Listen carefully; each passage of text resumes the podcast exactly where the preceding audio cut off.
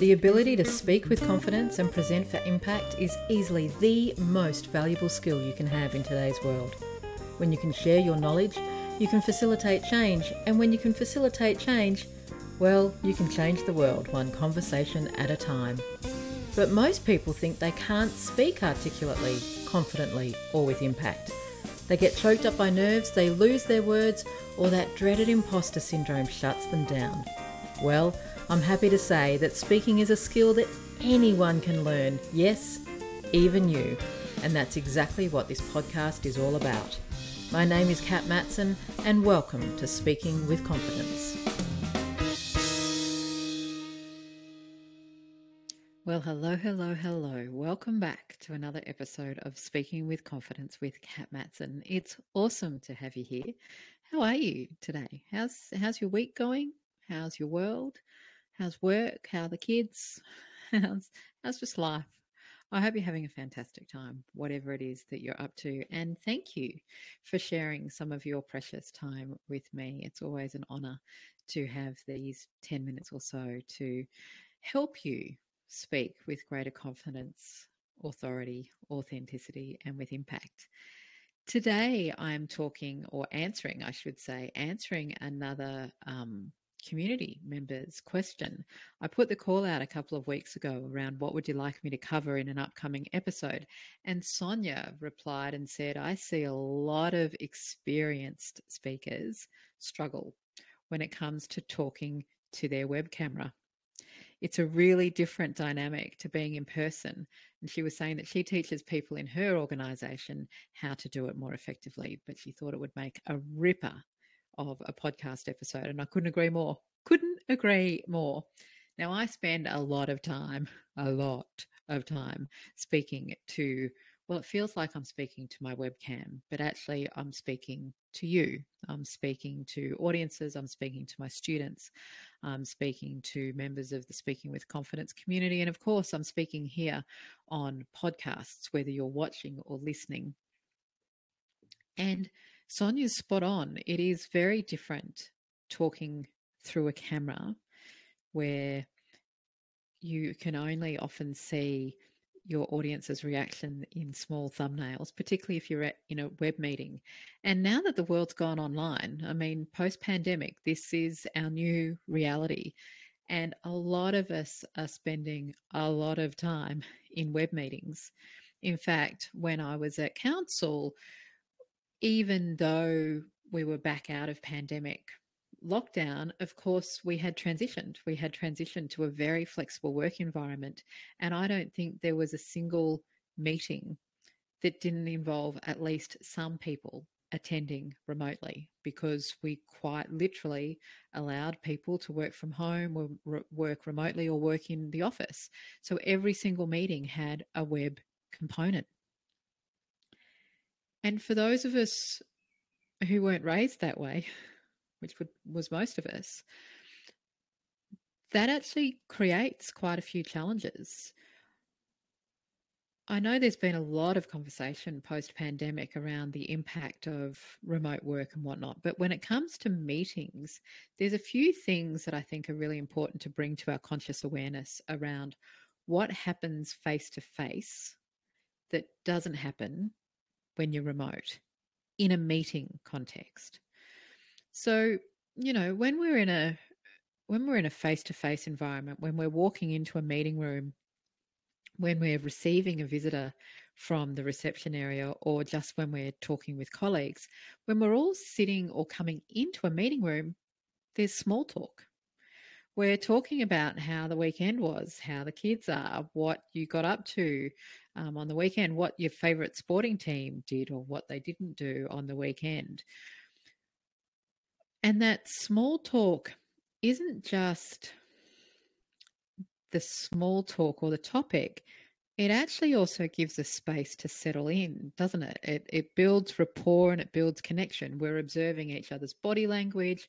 We're making some very quick and um, often subconscious, unconscious decisions around whether the people that are in the room with us want to be here, whether they've got a lot of energy, whether they don't have a lot of energy, whether they're distracted or not distracted, whether they've got too many things on. And so just just that small talk just that physical awareness of what's going on as people come into a room gets lost when we're online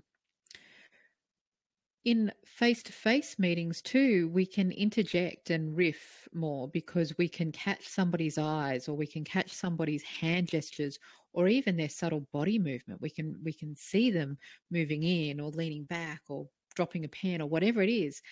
And again, a lot of that can get lost in a video format. So those things get lost in a video meeting.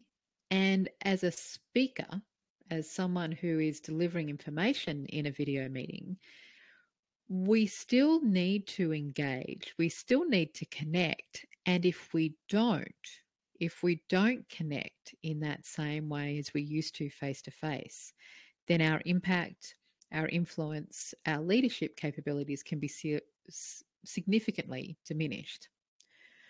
So, how do we do that in video? How do we connect or facilitate just as an impactful experience when we're on video as we did when we were in real life or IRL, as the young kids say. the first thing is give space for the small talk. when when I'm running an online meeting, in fact, I do this all the time with my live calls for as part of the Impactful Presenters program. If a call is due to start at 12:30, then I will open up and advertise that the that the meeting starts at 12:25 for a 12:30 official start. And from 12:25 until 12:30, the recording is turned off and as people come into the room, we're just having a chat.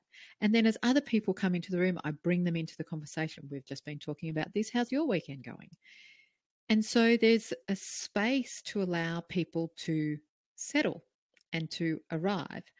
I'm also using that opportunity to build rapport, to build connection, to move people from where they were a couple of moments ago and into this space. And in some respects, I'm actually imagining this video space as just as distinct as a meeting room. Like I'm I'm stepping away from that and into this. Then, as the meeting gets started and I might be hitting record, I will then officially change my tone of voice. I will use hand gestures. If you're watching this, you'll see me making hand gestures. If you're listening, then you can imagine my hands getting big. And I will say, okay, now to officially start. And then I'll get rocking and rolling into the content. But what I will then do is I'll encourage people to have those soft conversations, that banter in the chat. Because we know that in a video conversation or in a video meeting, it is harder to just talk over people because we get sound issues and people are on silent to avoid the echo. And so you don't have that same informal kind of talking over each other. But I encourage people to, to do that in the chat. So I say, everybody open up your chat and feel free to drop in questions, have conversations. And as people then chat, I will then be referring to the chat and say, yeah, exactly, Michelle, totally agree. So that conversation is still being incorporated into the conversation. Now, how do you actually then, as the speaker, be as impactful as you might have been in the real world, in a real live room? Well, you actually need to be more animated than you would be if you were face to face. Because depending on how people are viewing, whether they're on their phone, whether they're on a big screen, whether you're up the end of a great big conference room, or perhaps they're just watching on their laptop, you don't have a lot of physical real estate to capture their attention. And you know, as well as I do, if the speaker that you're listening to hasn't captured your attention, then what are you doing? You're multitasking. I mean, you've got your computer out anyway, so you're responding to emails and you're doing that report that needed to be done two hours ago or whatever it is. So, as the speaker, you actually need to be more animated. You need to be more amplified. And I don't necessarily mean louder, I mean bigger. So your normal volume, animation, facial expressions, hand gestures, ratchet them up by a few levels.